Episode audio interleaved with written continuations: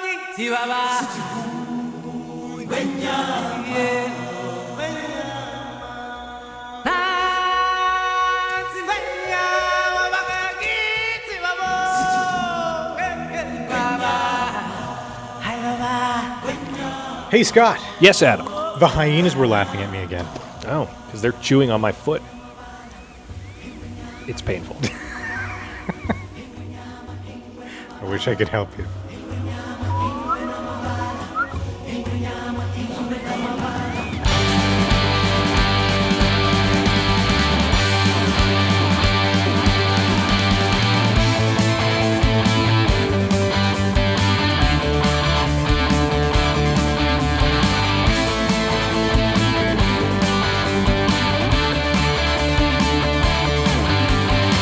Coming to you almost live from Pride Rock.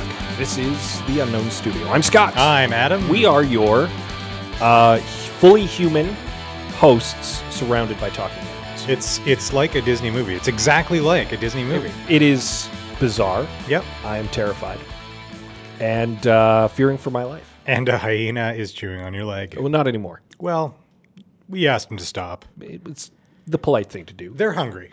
What, what can you do? It's true.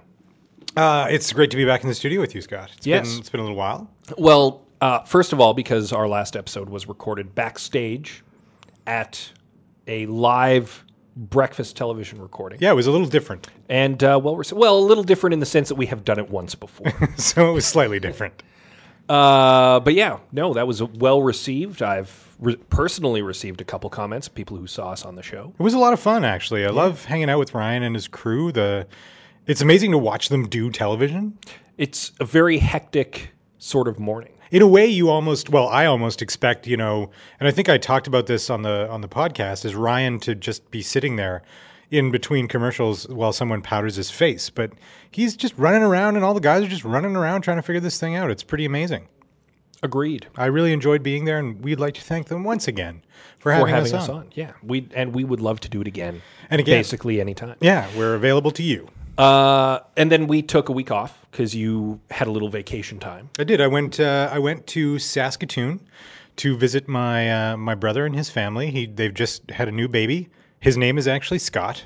which we had previously uh, spoken about on That's the show. right. Yeah, and everyone's doing well. So I had a nice little time in Saskatoon. Although it did it pissed rain the whole time we were there. Hmm. I have never seen the city greener than that, though. It was it was beautiful. There you go. Yeah. And now we're back We are back. uh, because I'm not taking vacation at this time. no, That, not yet. that will happen later. That's right. But not immediately. So uh, we're back onto a hopefully normal schedule for at least the foreseeable future. yeah, uh, up until I think August is when I go away. And then September is when I go away. So you'll have us variously uh, throughout the summer, Yeah. and and we're really excited about this episode. We'll be chatting with And, and it's worth noting, actually, just cutting you right off Yeah, before please- you introduce. please do. Normally we take a break on the summer, yeah but we're not because we are because fools. we started late. We started late. Yeah, We want to bring you a full season. We do. before we take our respective vacation break. It wouldn't feel right if we didn't do a full season. Well, fundamentally, we don't owe you anything, listener.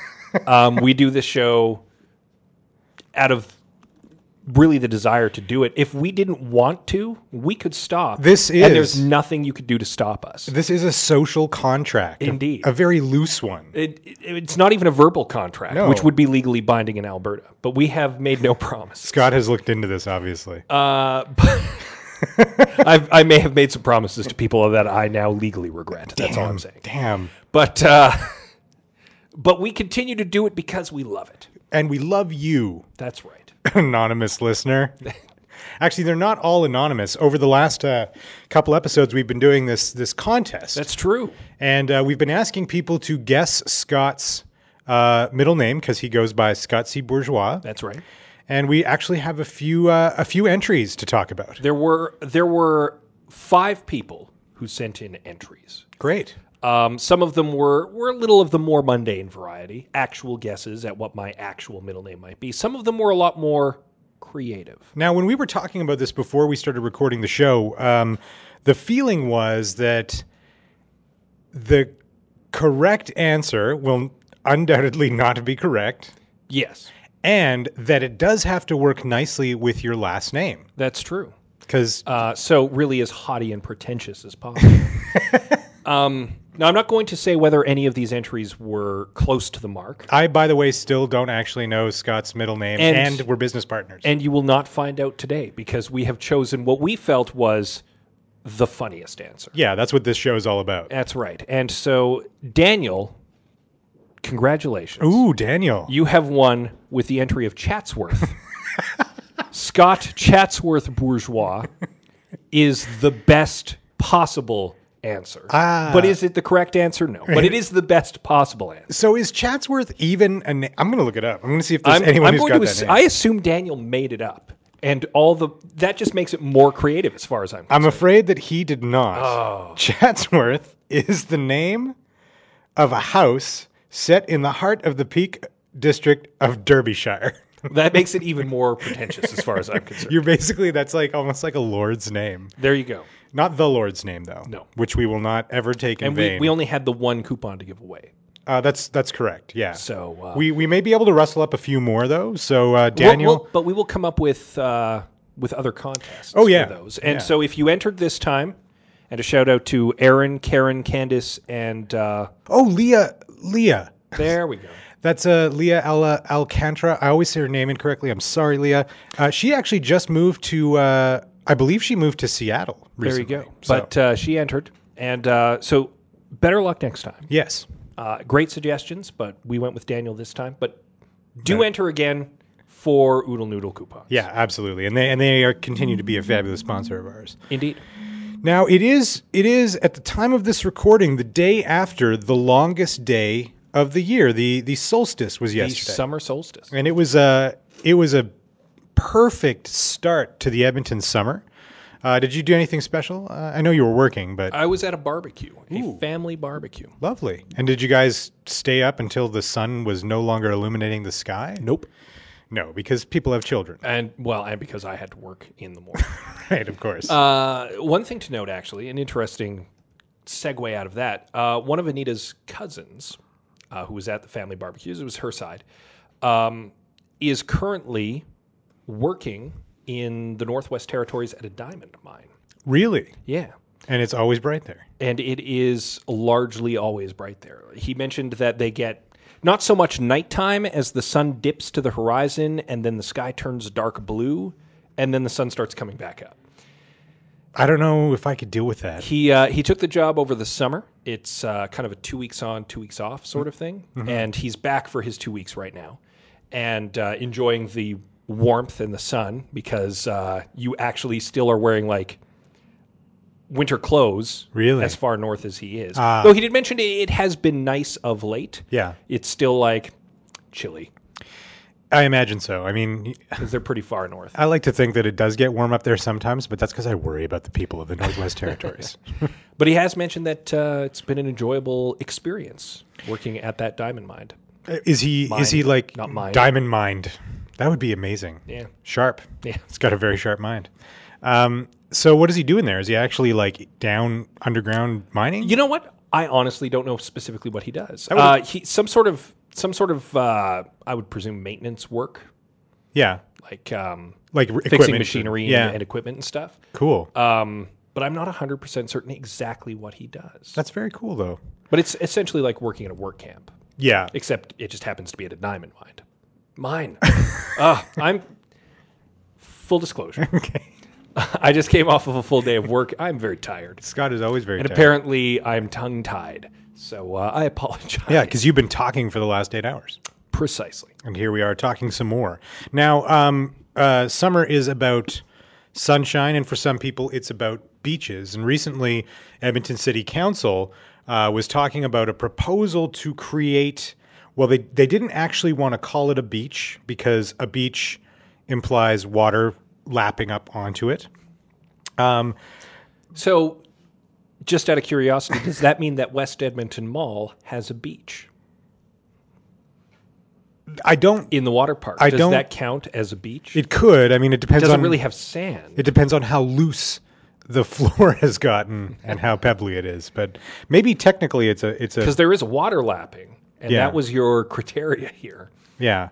Well, so uh, There this are was deck chairs. Believe it or not, this was actually part of the discussion that took place at City Council. Uh, I don't know how long they talked about it, but is it truly a beach? And so um, David Staples uh, from the Edmonton Journal wrote a column about it and referred to it as a downtown sand park, Downtown Sand Park. which is so stupid.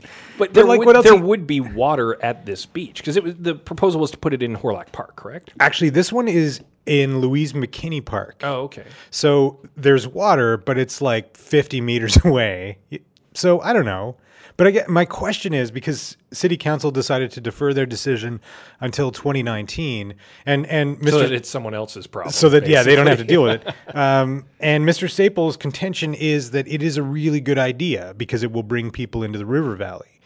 And then you know that brings up these questions about is there enough in the river valley to attract uh, the average Edmontonian? And that was uh, a part of the conversation that I did note was that there were some people who were very much in favor of it because they felt the River Valley is mostly just accessible to people who are sporty. Yeah, yeah. Like it's got the trails, it's got the hills. You're only really down there to jog or ride your bike or walk your dog. And there's no real reason for everybody to go down there. And I'm not certain I fully agree with that. Yeah, I'm not sure I I, do I either. understand where they're coming from, but I'm not certain I fully agree with it. it to me it seems like I mean the purpose of nature is to be active. So like do you want me to put a fucking TV down there and some lounge chairs? I don't really get it. The idea that it's not accessible to everyone I can sort of buy. Cuz think about people who who are disabled, they ne- can't necessarily get downstairs or anything like that. Sure. Well, they were talking about adding a funicular to downtown. Right. Which I'm uh, also not really sold on. well, I think they scrapped that idea. I think they're just scrapping all the bad ideas, which is good. But but There's anyway, we, no bad ideas in brainstorm. hey man, trust me, I work in advertising. I know, and I'm usually the one with the terrible ideas. Um, so yeah, I'd be really curious to know what you guys think about uh, about the uh, downtown sand park. And the quote unquote beach. but I mean, okay, in fairness, this is a 1.4 million dollar cost. And you know the city's got a whole bunch of projects on the go. Is this a priority? The answer is probably no. And well, definitely no, because they deferred it to 2019 Yeah, so now we don't. I don't even know why we're talking about this, but uh, because it was topical. it was topical. It was very topical. Um, one of the other stories that came out a few weeks ago that we haven't had the opportunity to chat about was this idea that perhaps uh, Telus Field might be demolished to make way for some kind of residential development. And I wanted to get your take on that, Scott. I mean, uh, certainly we don't have a pro ball team down there anymore. I know the Edmonton uh, prospects do play there, and there's there's some activity. Um, but but what do you think? Do you think that Telus Field should remain where it is?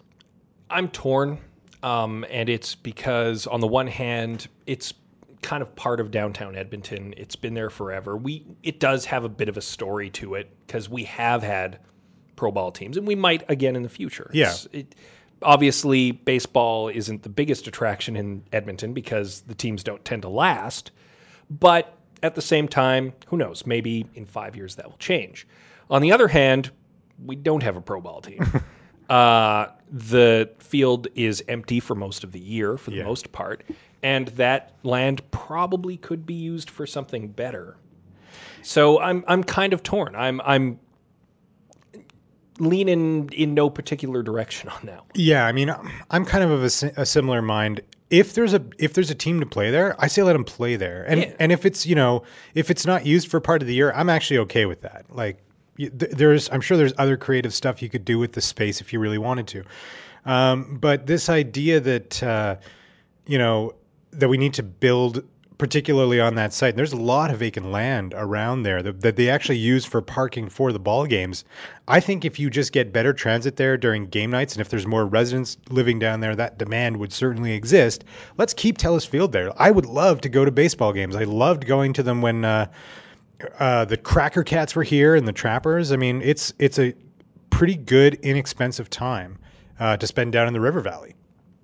Another reason to go to the River Valley. There you go. We don't need uh, we don't need the sand park. We just need to keep our baseball diamond. Yeah, probably, probably that is what we will do. What compromise? I'm going to put the compromise out there right now. I need to hear this.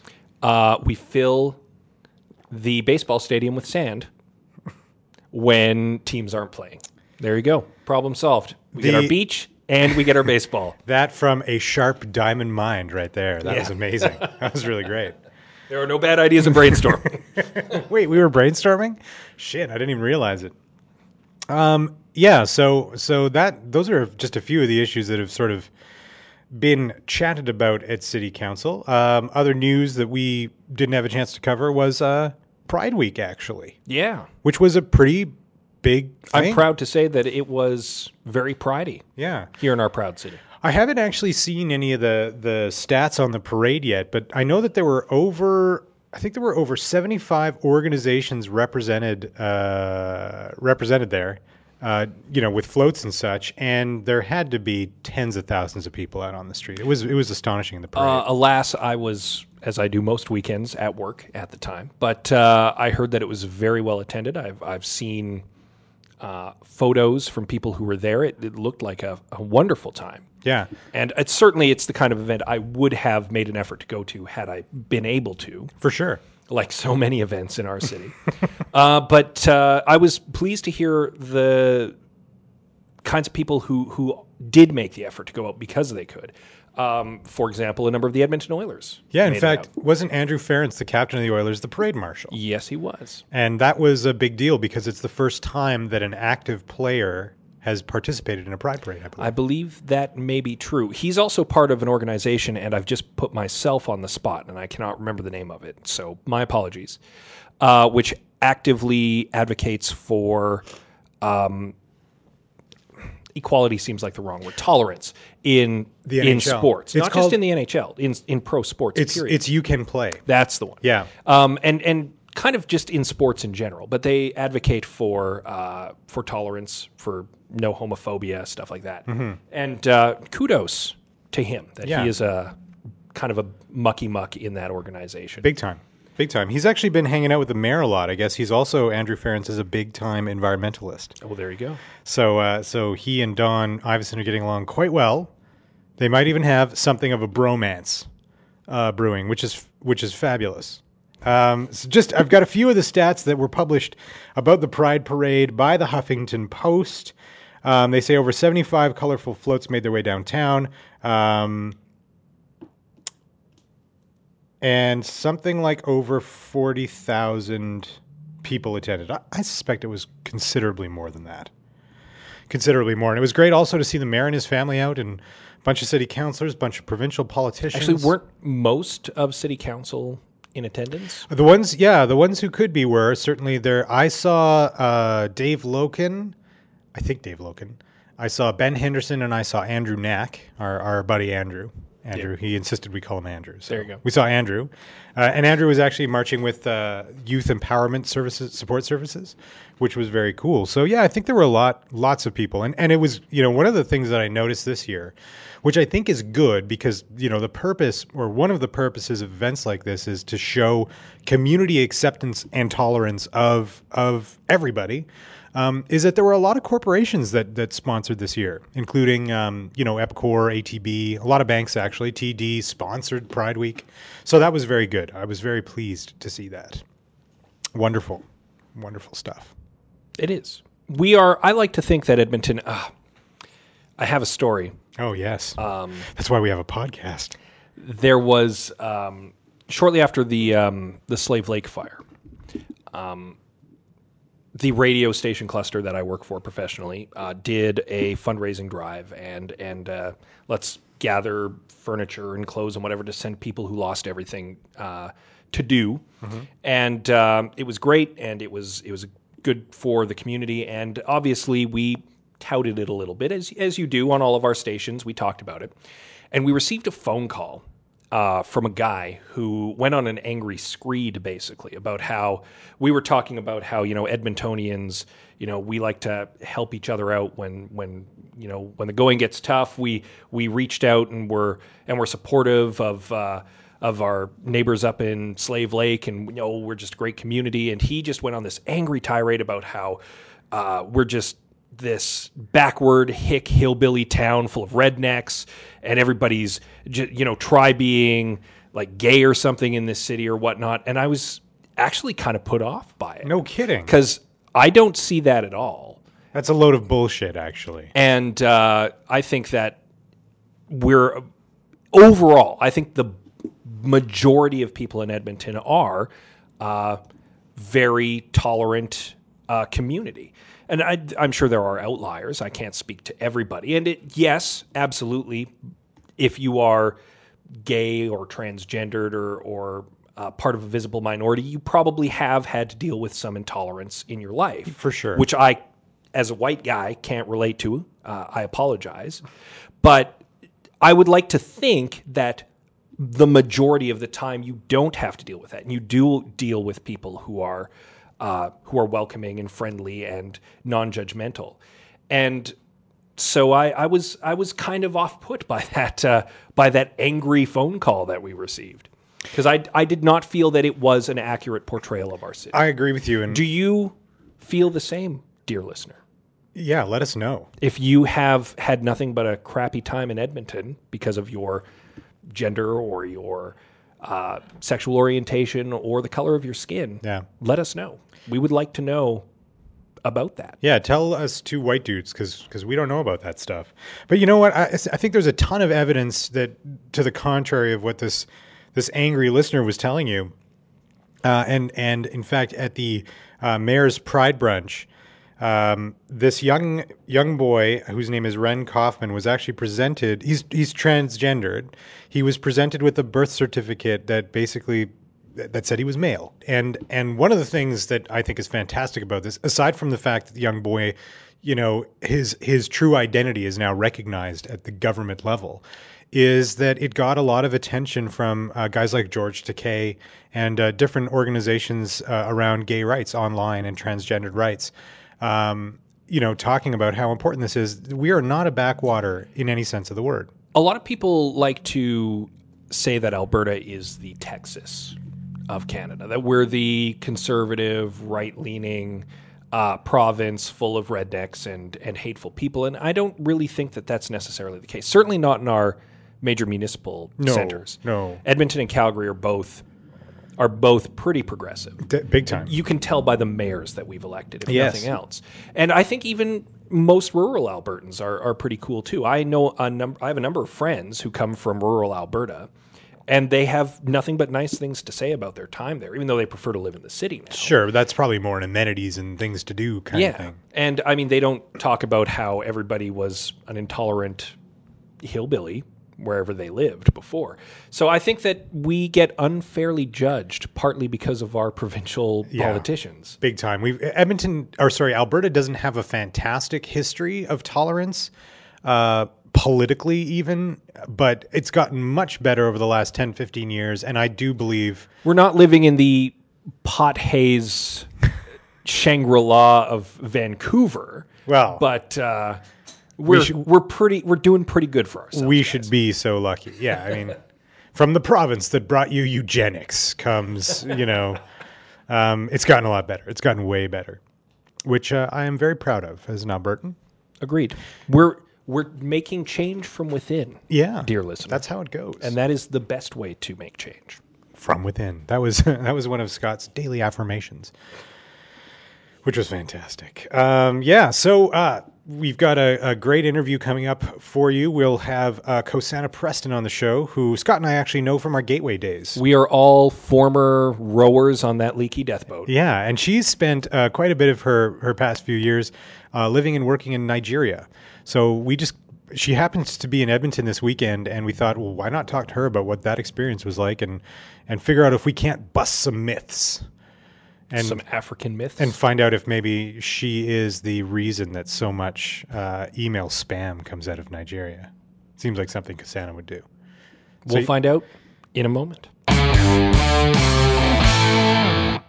Are you looking for current, relevant, highly specialized digital media instruction? You need to seek out The Guru. Guru Digital Arts College offers intense six month programs that simulate real world projects. You'll work in small classes in a casual professional environment and meet industry pros who offer a mentor style approach to learning. Some institutions make the same claim, but with Guru, you'll develop the confidence to get out and become a part of the digital media community. Come visit us anytime. Check out a class, talk with our instructors, and be part of the Guru experience. For more information, email info at gurudigitalarts.com or call 1 877 429 4878.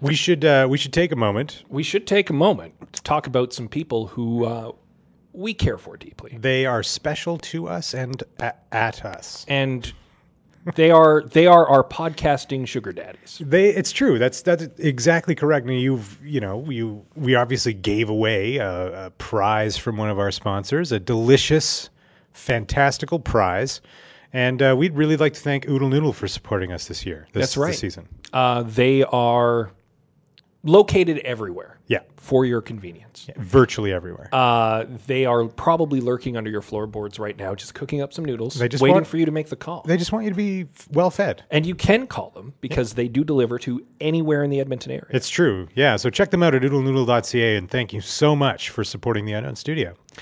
And of course, we would be remiss. We usually mention them first, but we we decided to just shake things up. Yeah. Yeah. Uh, the Hogwarts of digital media in Edmonton. They are Guru Digital Arts College. Oh, and we love them so much from their Dumbledore-esque headmaster on down to their Ravenclaw Hufflepuff. That was an adjective and a noun. Um, they do. To all of our Harry Potter listeners that you've just offended, Yeah, uh, I I'm sorry. apologize. I re- really am. And that, that's all of our listeners, by the way. pretty much. But uh, yeah, if you're thinking of uh, changing careers or starting one in the digital arts, uh, video game design, 2D and 3D animation, uh, digital media production, illustration, and sequential art, Guru is the place to do that. You can uh, hit them up online, gurudigitalarts.com. That's right. Or just uh, wander on down to the historic Mercer building. Yes. Wander on in, say hi, look around. They'll show you around. They're nice guys. Yeah. Yeah. And uh, and uh, we look forward to seeing what you're able to do with Guru. Well, we're very excited to welcome an old friend into the Unknown Studio. Yes.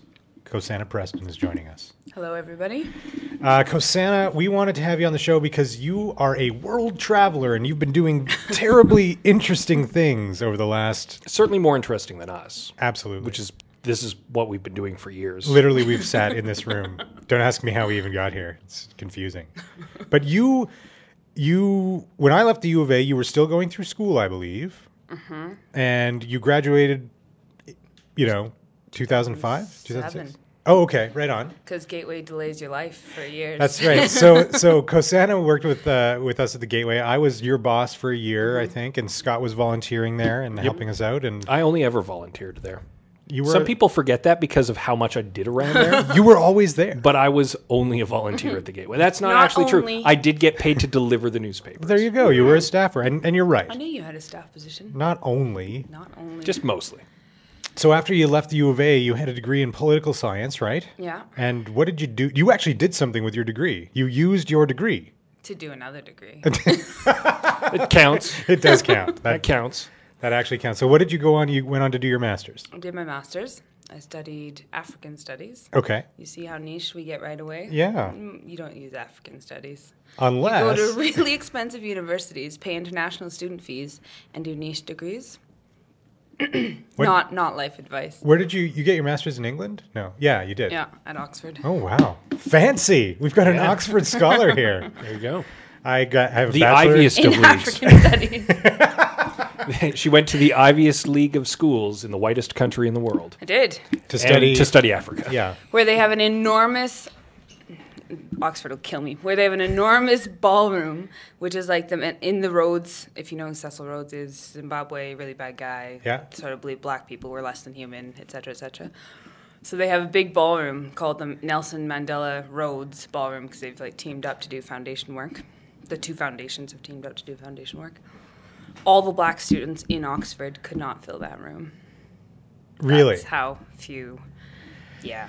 Wow. They're, they claim they're working on it. I I don't know enough about it to say one way or the other. Well, time will tell, Oxford. You've got your work cut out for you. Um, why African studies? What What is it that fascinated you about Africa? Oh God. Uh, I need a better answer to this question. Oh, is it just I thought it would be cool? Kinda, but over years of like one thing. I think in high school we would, did Model UN and we got Zimbabwe and that was cool, and then uh, got to U of A and had a 101 history teacher whose specialization was Zimbabwe, and so he instead of teaching us colonial history, which is much 101 is usually just European history. Yeah, yeah. He actually did world history, which was the title of the course. Go figure. uh, I know. We learned about Africa and Asia and like uh, the guy. What's the guy's name from Mongolia? Come on, the horse rider guy. Oh, Genghis Khan, Yeah, there you go. That guy. Kubla Khan.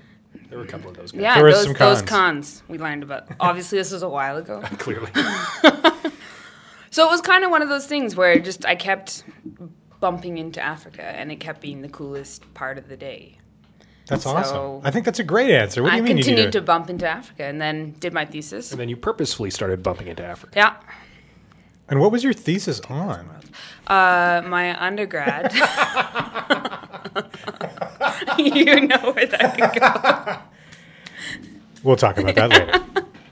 My thesis was on um, my undergrad thesis was on oil communities, so comparing the Nigerian community, the Ogoni people who live in Rivers State, to the Lubcon Cree who live in northern Alberta, uh, so province versus state, um, and looking at how the relationship between the community and the oil company, which was Shell in both cases, yeah, and uh, the government. So, and they're both federal countries. Oh, So okay. you have both layers of government. Um, and just looking at how basically they should be talking more closely. Uh, but what happens is they just talk past each other all the time. Communications people, we all know how this works. Sort of, maybe potentially good intentions on both sides, maybe not, depends, but just completely different world. They're talking past each other.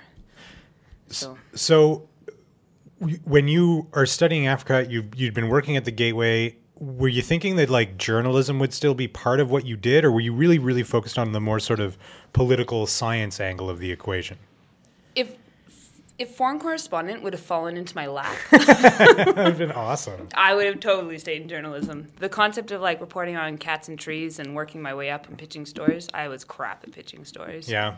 If you gave me a story, I would go to you know the whole nine yards. But pitching, I just wasn't cut out I for think it. that's. I think I agree with you. That's why we probably both work in communications because clients bring their problem to you. Yeah, exactly. I can solve problems, but creating it, meh. Oh, I can create problems. I do it all the You do time frequently. for myself. It's And ridiculous. for others, oh, oh, do you want to talk about something? issues to go into. So, uh, master's degree from Oxford, uh, studying the relationship. Let me see if I got this between uh, indigenous populations. Yeah, that was undergrad. Oh, okay. That okay. was undergrad. So indigenous populations just- and how they basically the relationship between oil companies, uh, government, and the community. It, it happened to Right. be indigenous. Yeah, And indigenous because it's not indigenous in Nigeria, but it's a minority. So it sort of amounts to the same thing. You're underrepresented in government, etc. Okay, cool. Um, and similar worldviews and that kind of thing. Then master's was African studies. So by the time I left my undergrad, I I don't know. That was the coolest thing. I'd done African film studies, African history, African dance class. Again, they just were neat. So I figured I'll do more Africa stuff. Wicked. And uh, I had, because Nigeria had been the focus, the profs there counseled that you should continue with what you know. So uh, they didn't like the idea of going to Equatorial Guinea. Apparently, researchers aren't taken very seriously there and Really? can be locked up and stuff. So- that that would have been horrific. yeah, so apparently Oxford doesn't have insurance for you if you go there. Oh, so I didn't get to go. okay. That's what it comes down to.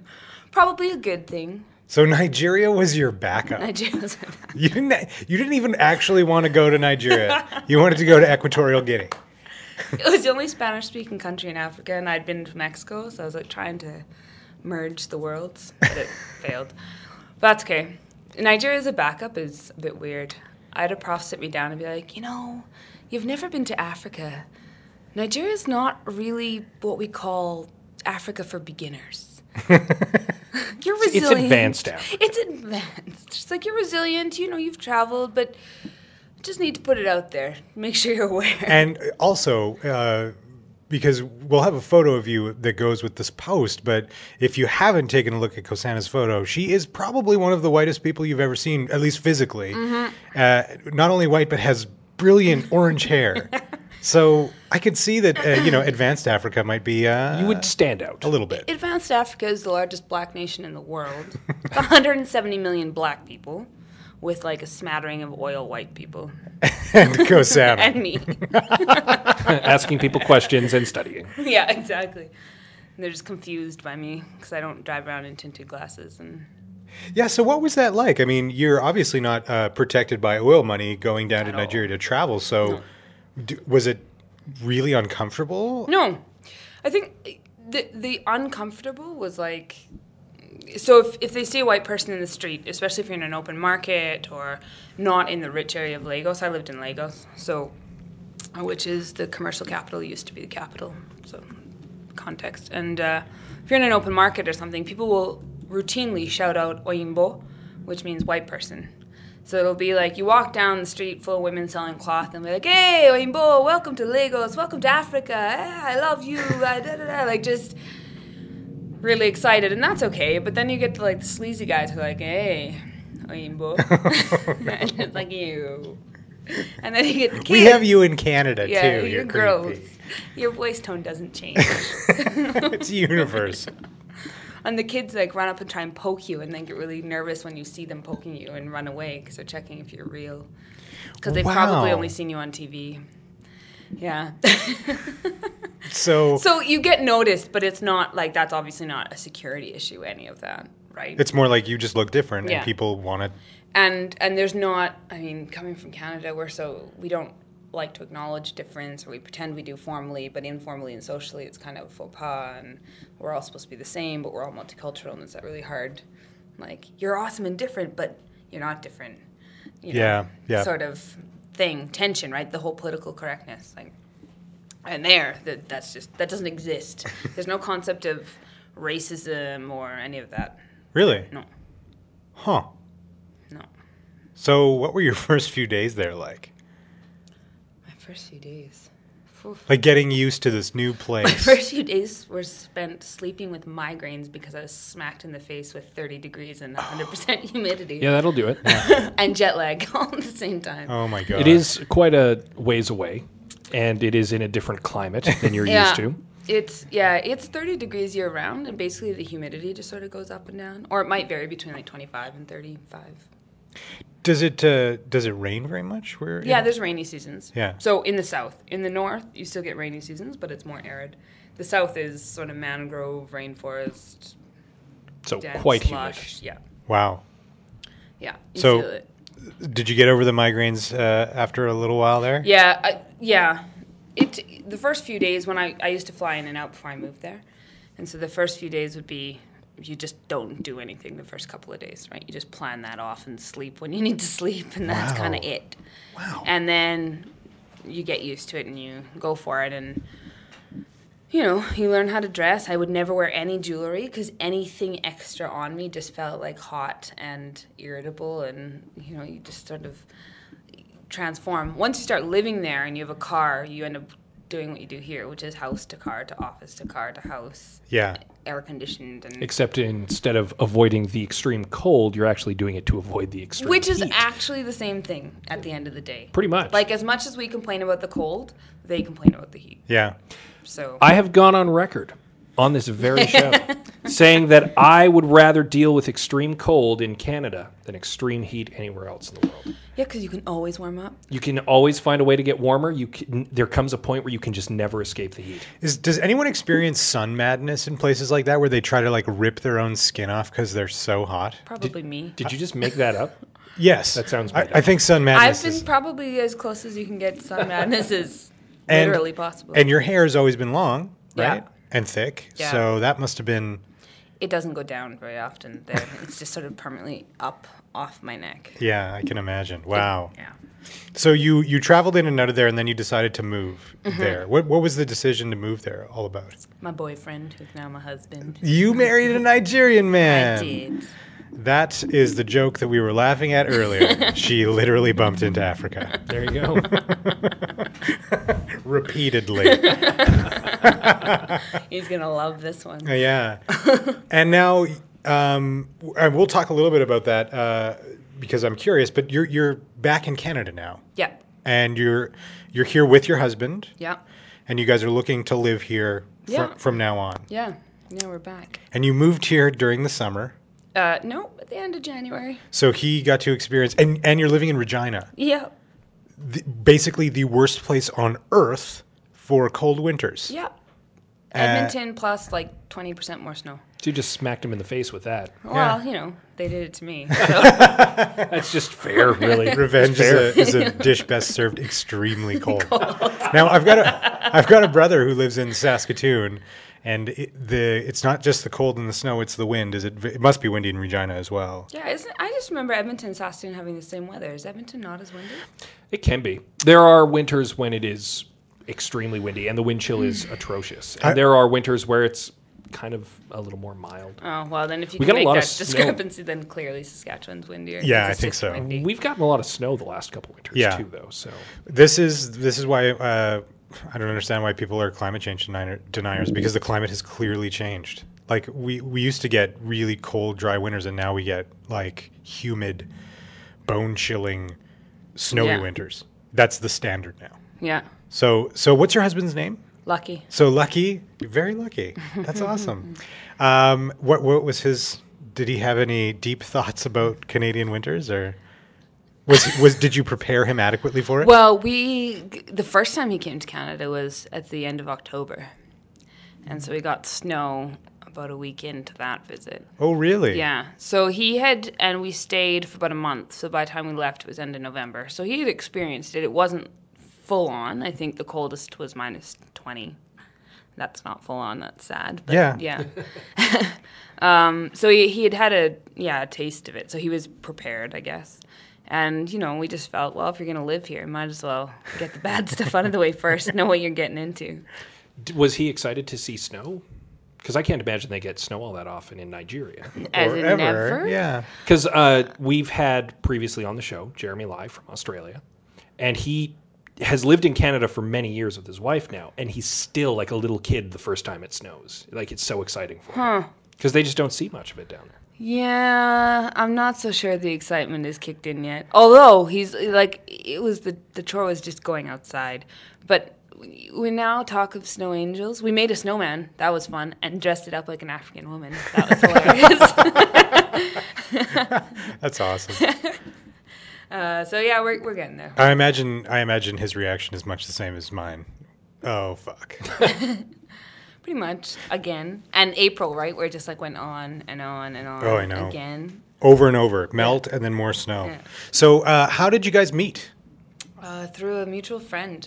So his friend from undergrad was my colleague during our masters. Oh, okay. right? So they did their undergrad together in a ta- uh, not town at all, an enormous city called Ibadan in Lagos or Okay. in Nigeria, sorry, n- near Lagos. And uh, then Tunde, our friend, went and did his masters with me in Oxford, and I traveled back with him when we went to do our field work. Oh, So okay. that I would have some context, right? Stayed with Tunde for a couple of days. Uh, we went to the university where Lucky was doing his master's, where they had done their undergrad, and um, yeah, met him there. The rest is history. The rest is history. That's awesome. It is. So you got to experience Nigeria not just through your colleague, but through your now husband.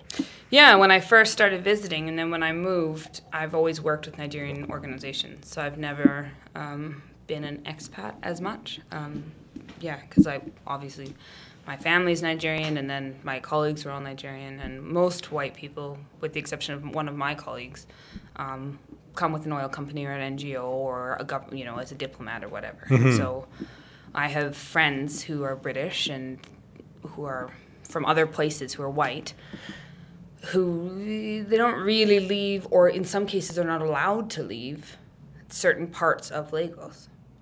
And so their scope is very limited. Yeah, so they, they experienced the, the watered down Nigeria. Yeah. Yeah. What were I uh, would actually say more the cleaned up Nigeria than the watered. down Yeah, yeah, I suppose so. The the kind of pr- the friendly face that you would put on for for the wealthy, expensive oil tycoons, right? Yeah, I mean, it's still got its rough edges, but but everywhere does though. but uh, yeah, they, well, di- it's a security thing, right? Is what it comes down to. So, um, diplomats are, uh, and you see this in, in major cities in sort of typically third world countries. You're only allowed to go to certain places. So Lagos is divided between the mainland and uh, the islands, and they're basically just not allowed to leave the islands. wow. Were you ever concerned about your safety while you were there? No, no. Um, it's a big. It's 18 million people, right? Uh, so you have big city problems. It's a poor city, so you have those issues as well, right? There is, there are, cr- there is crime. There is um, armed robbery. There is Nigerian spam? Nigerian spam. yeah, there's that. Does the Nigerian spam in Nigeria come from elsewhere?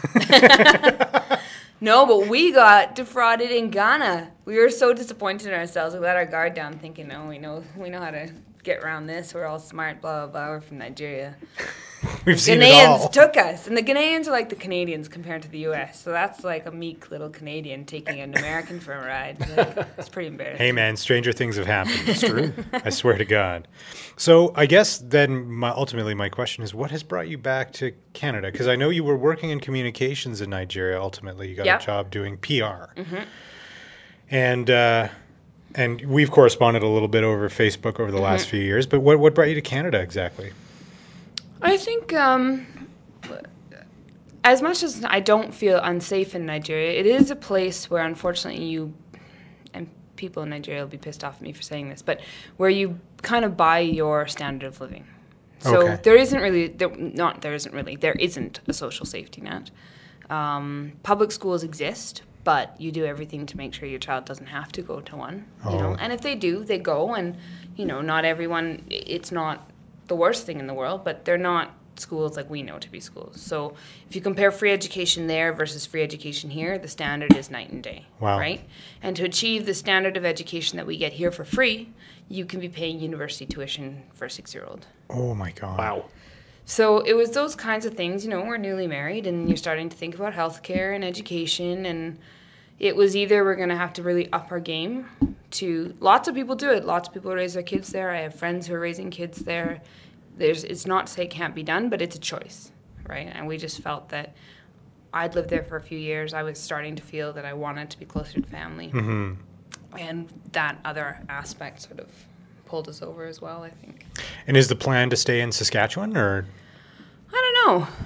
Uh, for now, I really like my job, and we just got there, so I Yeah. don't want to, you know, yeah, Don't want to keep moving around. yeah. No. Fu- it's- it- You want to you want to have some roots. Dig in for a little bit.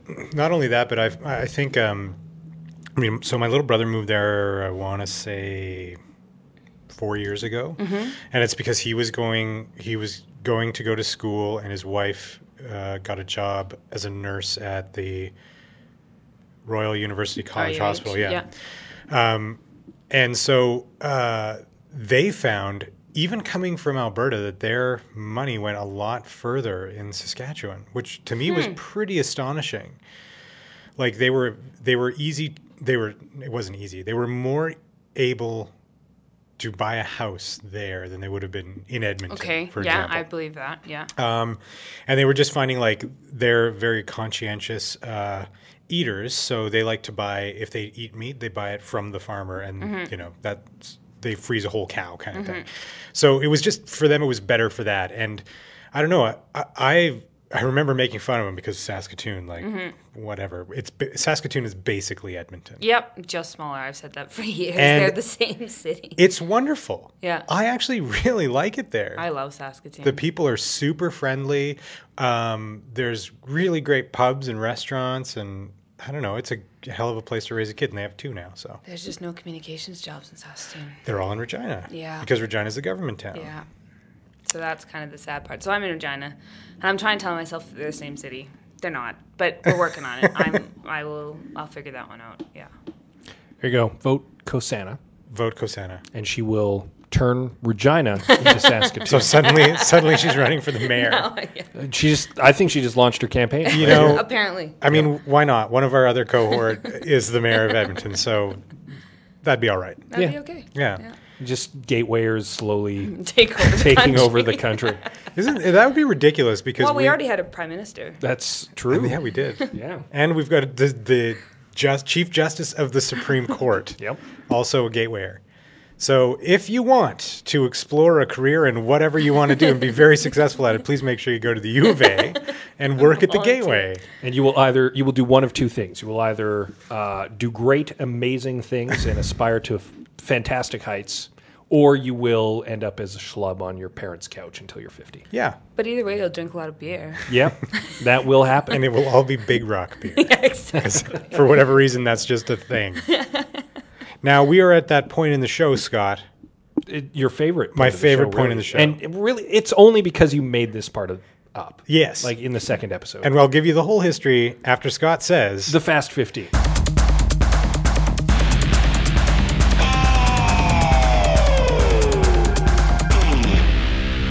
Yes. So, okay, the Fast 15. I made up on our second episode. We've now done over 100. And it was the. In the fact, this would be the centennial Fast 15. yes, it would be. Oh, no, that's not entirely true because we haven't done a Fast 15 on every show. That's true. But technically, it is 100 episodes since you made it up. yes, that's true. Oh, look at that. And the first time I did it was when we were interviewing Don when he was a city councilor. And so I was just like, well, let's do something interesting at the end. All it is, is I'll ask you 15 questions. The first 13 we ask of all our guests, and you're, you're supposed to answer them quickly, Uh-huh. and they're really easy. And then the last, the last two questions are wild card questions that have been tailored to you. oh God, I always hate quizzes. Anyway, It's not- so I was And like it's a five. pop quiz. It is Yeah, actually. it is clearly a pop quiz. I did not warn her about this. I yeah, I can go on record saying I've not been warned. Uh, All right, so here we go. The Fast 15 with Cosanna Preston. Number one, your favorite food.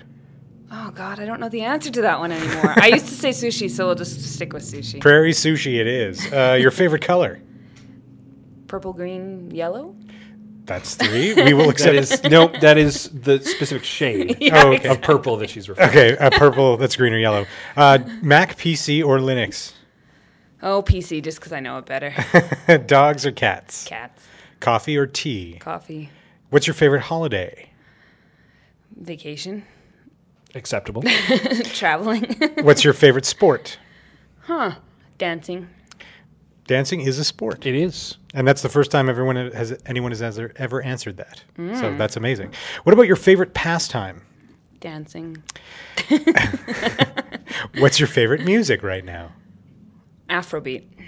What about your favorite movie? Uh, oh gosh. Next. Skip. Cosanna does not watch movies. I do, but I can never think of. I don't know. One that recently you saw you really liked. Uh, oh, wait, I do know. What's among- uh, 12 Years a Slave? Ooh, nice. Yeah. Favorite video game? The Sims. Ooh. Sim City. So if you could have one superpower, what would it be? Oh, man. That's a hard one. Uh, these are hard questions for me fast. They, they actually probably are. That's a hard one. I don't know. To do really good things for people? But The- that's really unspecific. The gift of altruism. sure. All right. We'll go with Is, that. is, is it like Heart from Captain Planet? Yeah, it is. Maybe. Uh, what about Star Wars or Star Trek? Star Wars. I know. Hmm. This is a We've very, always disagreed this on is, this one. This has been very And there's bad. new Star Wars movies coming for her to be excited about. Well, whatever. I'm kind of just like the original three, and that's it. Totally understandable. Yeah. And by original th- three, she means, of course, the prequel trilogy. Right. Yeah. The original. Yeah. Uh, now we're on to the wild card questions. The first wild card question is for you, what was the best thing about Nigeria? Other than the fact that you met your husband there. Uh, it's fascinating. Yeah. You learn something new every day. cool. And what about the best thing about Canada? It. This sounds really stupid, but it's easy, and like it's just, it's really easy to live your life, and that's cool. Like it's accessible, it's walkable, it's bikeable, it's easy. That's a great answer. I'd never ever thought about Canada that way. Yeah. Seriously. Love but it. it's probably because you haven't been away for a significant amount of time. No, the longest You don't I- get to appreciate what you have until you don't have it. the longest I've ever been away from my home is a month, Hmm. which is actually kind of ridiculous, right? Like, anyway, that was the Fast 15 with Cassandra. All Price. right. Thanks, guys. Thanks for joining us. Thank Yeah. you. It was awesome to have you. Welcome back Thanks If only briefly. to Edmonton. to Edmonton. Yeah. But Canada slightly more permanently. uh, Regina's future mayor, Cassandra Preston. You've been listening to The Unknown Studio, episode 102. Our guest, Cassandra Preston. Pre production by Adam Rosenhart. Post production by Scott C. Bourgeois. The Unknown Studio is a proud member of the League of Extraordinary Media. You can visit us on the web at theunknownstudio.ca. Thanks for listening.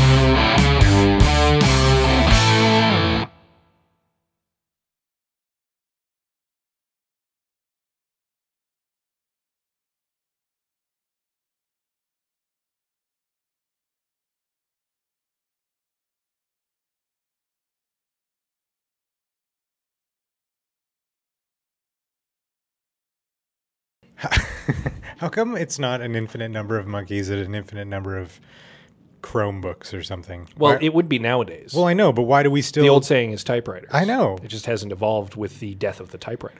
S- One day, someone's going to say that to like a millennial, and they're going to be like, "I don't know what that means. What is it? What's a typewriter? What is a typewriter?